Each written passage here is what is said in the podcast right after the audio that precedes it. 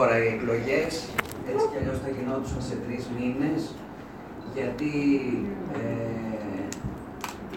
θεώρησε ηθική υποχρέωση ο Πρωθυπουργός να γίνουν τρεις μήνες νωρίτερα, μετά τα αποτελέσματα των ευρωεκλογών. Κάτι που όπως είδατε δεν έγινε σε καμία άλλη χώρα της Ευρωπαϊκής Ένωσης μετά από αρκετά αναπληκτικά αποτελέσματα των ευρωεκλογών. Αγαπητοί φίλοι και φίλες, από το Σεπτέμβριο του 2015 και κάτω από πολύ ε, δύσκολες συνθήκες, αναλάβαμε αυτή τη διακυβέρνηση, την κυβέρνηση με κορμό την αριστερά και με μία έτοιμη συνεργασία και υποσχεθήκαμε στον κόσμο ότι εμείς είμαστε, η αριστερά είναι αυτή που θα βγάλει τη χώρα από τα μνημόνια και θα μπει σε τροχιά ανάπτυξης. Εάν αυτά που έχουν συμβεί ήδη σήμερα, ε, τα λέγαμε το 2015, θα μας περνάγαν τουλάχιστον για τρελούς. Όταν είχαμε βρει αν θυμάστε, γιατί δεν πρέπει να τα ξεχνάμε αυτά, τα παιδάκια που λιποθυμούσαν στα σχολεία, τους, ε, τη, τη, τη διάλυση των συλλογικών συμβάσεων, τις απολύσεις χωρίς αποζημίωση, ένα μεγάλο και κυρίως μέσα στην κρίση ένα μεγάλο κομμάτι των συμπολιτών μας είχαν χάσει την περηφάνεια τους και την αξιοπρέπειά τους. Αυτό νομίζω είναι το χειρότερο από το ότι είχε αδειάσει η τσέπη. Υποσχεθήκαμε λοιπόν ότι εμείς θα είμαστε αυτοί που θα αναλάβουμε να βάλουμε σε μια ρότα τη χώρα. Και μην ξεχνάμε ποτέ όλα αυτά, όλα αυτά που, που είχαμε αναλάβει, ότι δεν έκλειναν οι αξιολογήσεις, ότι δεν επιτυγχάνονταν οι στόχοι, οι, τα δικαιώματα τα εργατικά και τα ανθρωπιστικά είχαν καταργηθεί, αλλά οι στόχοι δεν πιανόντουσαν Ακούγαμε μεταρρυθμίσεις και λέγαμε πάλι θα καταργήσουν υπηρεσίες. Ακούγαμε μεταρρυθμίσεις, θα απολυθούν άνθρωποι. Όλα αυτά έπρεπε να αλλάξουν και αναλάβαμε εμείς να τα αλλάξουμε γιατί θεωρούμε ότι η αριστερά δεν πρέπει να λειτουργεί μόνο καταγγελτικά και να κάθεται, αλλά θα πρέπει να διαμορφώσει τη μεγάλη πολιτική πρόταση για τη διακυβέρνηση της χώρας. Πραγματικά λοιπόν, οι πρώτοι νόμοι που ψηφίσαν ήταν για την αντιμετώπιση της ανθρωπιστικής κρίσης. Σώθηκε ο κόσμος, όχι, αλλά είχε να φάει, είχε να πληρώσει το ρεύμα του πιο φθηνά, είχε να πάει το παιδί του σε παιδικό σταθμό, είχε ιατροφαρμακευτική κάλυψη. Όπως είπαμε, όλα αυτά αντιμετωπίστηκαν και βεβαίως είχαμε υποσχεθεί ότι εμείς είμαστε αυτοί που θα βγάλουμε τη χώρα από τα μνημόνια. Και έγινε από το δικό μας το νησί, από την Ιθάκη που επέλεξε ο Πρωθυπουργός, χωρίς πανηγυρισμούς, δεν πανηγυρίζαμε, δεν έγινε καμία οργάνωση σε εκείνη την εκδήλωση. Αποφάσισαν να, αποφάσισε να έρθει ο Πρωθυπουργός να εξαγγείλει την έξοδο και την τυπική πια από τα μνημόνια. Αν θυμάστε εκείνη την εποχή είχαν βγει πολλές ε, πολλές γλώσσες ότι δεν πρόκειται, το τέταρτο, ε, το τέταρτο είναι αυτό, ότι θα χρειαστεί πιστοποιητική γραμμή στήριξης, έλεγε ο κύριος Τουρνάρας, σε αντίθεση με Ευρωπαίους εταίρους που έλεγαν, εξήραν την πορεία της οικονομίας μας, εξήραν τις δυνατότητες, αυτοί που στο 14 λέγαν ότι είμαστε πιο τεμπέληδες, παρότι οι χώρες του Νότου είναι πιο χαμηλά αμοιβόμενοι και πιο σκληρά εργαζόμενοι. Οι ίδιοι αυτοί απέδιδαν τα εύσημα στον Πρωθυπουργό ότι έχει βάλει τη χώρα σε τροχιά ανάπτυξης, τα διεθνή μέσα που δεν είναι καθόλου ΣΥΡΙΖΑ, Financial Times και ε, δεν θυμάμαι, ε, εφημερίδες διεθνής, ε, διεθνούς εμβέλειας, ε, εξήραν την πορεία της Ελλάδος. Και εδώ υπάρχει και ένα σημείο, αν θυμάστε το 2015, ο Πρωθυπουργός ήταν στον τοίχο απέναντι σε 18. 18-1 ήταν η αναλογία. Συν ένας εκπρόσωπος του Δούνου του, 19-1 ήταν η αναλογία. Αυτή τη στιγμή και με τις τελευταίες εξελίξεις βλέπουμε ότι έχουμε ανακτήσει την περηφάνεια μας, αυτό που μας έλειπε. Έχουμε ανακτήσει το κύρος της χώρας. παίζει ένα γεωστρατηγικό και γεωπολιτικό ρόλο στην νοτιοανατολική περιοχή, στην τόσο βασανισμένη και στην τόσο ευαίσθητη. Ποια, ποιο μέσον, ποιο μέσον είπε για τις δύο φορές που έγινε η διάσκεψη της Ρόδου, που συγκάλεσε ο Κοτσιάς τους Υπουργούς Εξωτερικών Βαλκάνια, Μέση Ανατολή, Βόρειο Αφρική. Γιατί, για να γίνουν συμμαχίες, εμείς θέλουμε καλές σχέσεις με τους γείτονες, θέλουμε ειρήνη και θέλουμε αυτό ακριβώς, η Μεσόγειος να γίνει θάλασσα ειρήνης. Ποιο, πόσοι αναφέρανε με τα καλύτερα λόγια για τη συμμαχία του Νότου, πάλι με πρωτοβουλία του Πρωθυπουργού, του Αλέξη του Τσίπρα, ότι ο Νότος έχει τα δικά του προβλήματα, δεν μπορεί οι χώρες του Νότου να πληρώνουν τα με τα ελλείμματά τους τα πλεονάσματα του κεντρικού πυρήνα της Ευρώπης. Δεν μπορεί μονίμως ο Νότος να σώσει τις γαλλικές και τις γερμανικές τράπεζες.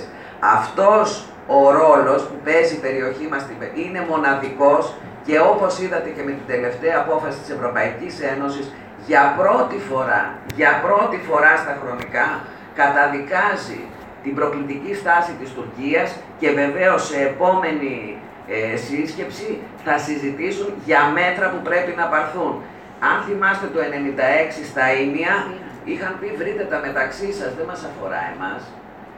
Που εμείς τι είπαμε, ότι η Κύπρος, η Ελλάδα είναι ευρωπαϊκά σύνορα. Δεν είναι τα ελληνικά σύνορα με την Τουρκία, δεν είναι τα κυπριακά σύνορα με την Τουρκία, είναι τα σύνορα της Ευρώπης. Και εκεί ποντάραμε και βεβαίως είχαμε μια επιτυχία και με τις συνεργασίες και με την συνεχή διπλωματική και ε, διπλωματική διαμόρφωση συγκεκριμένων απόψεων υπέρ της χώρας μας. Αγαπητοί φίλοι, ε, μέσα σε αυτό το πλαίσιο, με πάρα πολλές δυσκολίες και κυρίως τις προσπάθειες της κυβέρνησης μέσα από τους θεσμούς να σταθεί ο κόσμος στα πόδια του, να διεκδικήσουμε για το ΚΕΑ, η συμπατριώτησά μας η Φωτίου, μεγάλον αγώνα έκανε. Μια ηλεκτρονική πλατφόρμα αντί να πηγαίνει κάποιος να παίρνει ένα κάρο δικαιολογητικά από το Δήμαρχο, από τον Α ή το Β, να περιμένει τι υπηρεσίες, μπαίνει ηλεκτρονικά και βλέπει αν είναι δικαιούχος και να πάρει το επίδομά του. Δεν είναι ή μπορεί να μπει σε δύο μήνες που να είναι. Ε, έγινε πάρα πολλή δουλειά και έγινε και για ένα λόγο παραπάνω. Ε, κατά τη γνώμη μου, ένας από τους λόγους που επιβλήθηκαν με τέτοια ευκολία τα μνημόνια στη χώρα δεν ήταν μόνο το υπέροχο χρέος που δημιούργησαν οι προηγούμενες κυβερνήσεις, το εξωφρενικό χρέος, αλλά η πλήρης έλλειψη δομών για τα τελείως βασικά. Δηλαδή, ε, έλλειψη δομών που ήταν απέτηση από ένα αστικό κράτος, όχι από, ένα, από μια αριστερή κυβέρνηση να έχει εξασφαλίσει. Να μην σας πάω μακριά, δασικοί χάρτες, κτηματολόγιο, περιουσιολόγιο, όλα αυτά, ηλεκτρονικό σύστημα σε υπηρεσίες, υπάρχουν 156 πιστοποιητικά, μπορεί να πάρει κάποιος ηλεκτρονικά χωρίς να τρέχει στις ουρές. Εμείς οι τρεις ε, αποφασίσαμε να δώσουμε αυτή τη μάχη γιατί πιστεύουμε σε αυτό που γίνεται και σε αυτό που πρέπει οπωσδήποτε να προχωρήσει. Μέσα σε αυτό το πλαίσιο ήθελα ενδεικτικά μερικά πράγματα, όπως είπε και η Άννα, ε, έγιναν μεγάλες συζητήσεις σε κυβερνητικό επίπεδο για την ισιωτικότητα. Όπως ξέρετε, υπήρχαν δύο μέτρα για την ισιωτικότητα, η μείωση του ΦΠΑ και η διαθεσιμότητα των υπαλλήλων, που εξαιρέθηκε το Αιγαίο. Ουδέποτε το Ιόνιο και τα άλλα νησιά βεβαίως του Αιγαίου, αλλά και το Ιόνιο ποτέ δεν είχαν θεωρηθεί τα νησιά του νησιά. Ποτέ δεν είχαν απολαύσει αυτό που θα έπρεπε, δηλαδή ότι η νησιωτικότητα είναι ένα μειονέκτημα, ότι ενώ τα νησιά μας προσφέρουν στον ΑΕΠ της χώρας, μέσω του τουρισμού, αντίθετα οι νησιώτες έχουν παραπάνω κόστος για τη ζωή τους, για λόγους υγείας, για λόγους υπηρεσιών, για λόγους εμπορίου, να πηγαίνουν σε άλλα νησιά ή απέναντι στην ξηρά. Το πρώτο λοιπόν μέλημά μας ήταν να τονίσουμε αυτή τη σημασία της νησιωτικότητος ήδη και από τις οδηγίες της Ευρωπαϊκής Ένωσης και για λόγους κοινωνικής συνοχής υπήρχαν σχετικές διατάξεις, υπήρχαν ψηφισμένοι νόμοι, υπήρχε άρθρο στο Σύνταγμα, πλην όμως ουδέποτε είχε γίνει κάτι για την ισιωτικότητα και ουδέποτε είχε διεκδικηθεί κάτι από την Ευρωπαϊκή Ένωση. Γιατί, Γιατί είμαστε η μοναδική χώρα που η αναλογία ξηρά θάλασσα, όπως γνωρίζετε, είναι 60-40, δεν υπάρχει άλλη, άλλη χώρα στην Ευρωπαϊκή Ένωση που να έχει τέτοια τόσα, του, τουλάχιστον 300 κατοικημένα νησιά. Έγινε λοιπόν το Υφυπουργείο Νησιωτικής Πολιτικής με επικεφαλή στον Εκτάριο του Σαντορινιό, έναν εξαιρετικό νησιώτη και αυτό, που δεν χρειάζεται να του αναλύσεις τα προβλήματα της νησιωτικότητας, ότι λείπει προσωπικό από το νοσοκομείο, ότι λείπουν, λείπουν καθηγητές και δάσκαλοι από τα σχολεία, ότι είναι αποδυναμωμένες οι υπηρεσίες. Ε, δεν χρειάζεται λοιπόν να το, το αναλύσεις πάρα πολύ, γνωρίζει πάρα πολύ καλά αυτά τα προβλήματα. Το άλλο, το, σε αυτό το πλαίσιο της νησιωτικότητος ε, ενταχθήκαμε κι εμείς, για πρώτη φορά πάλι λέω, τα Ιόνια νησιά από 1η Πρώτου του 19 για το μεταφορικό ισοδύναμο να ισχύει για μας.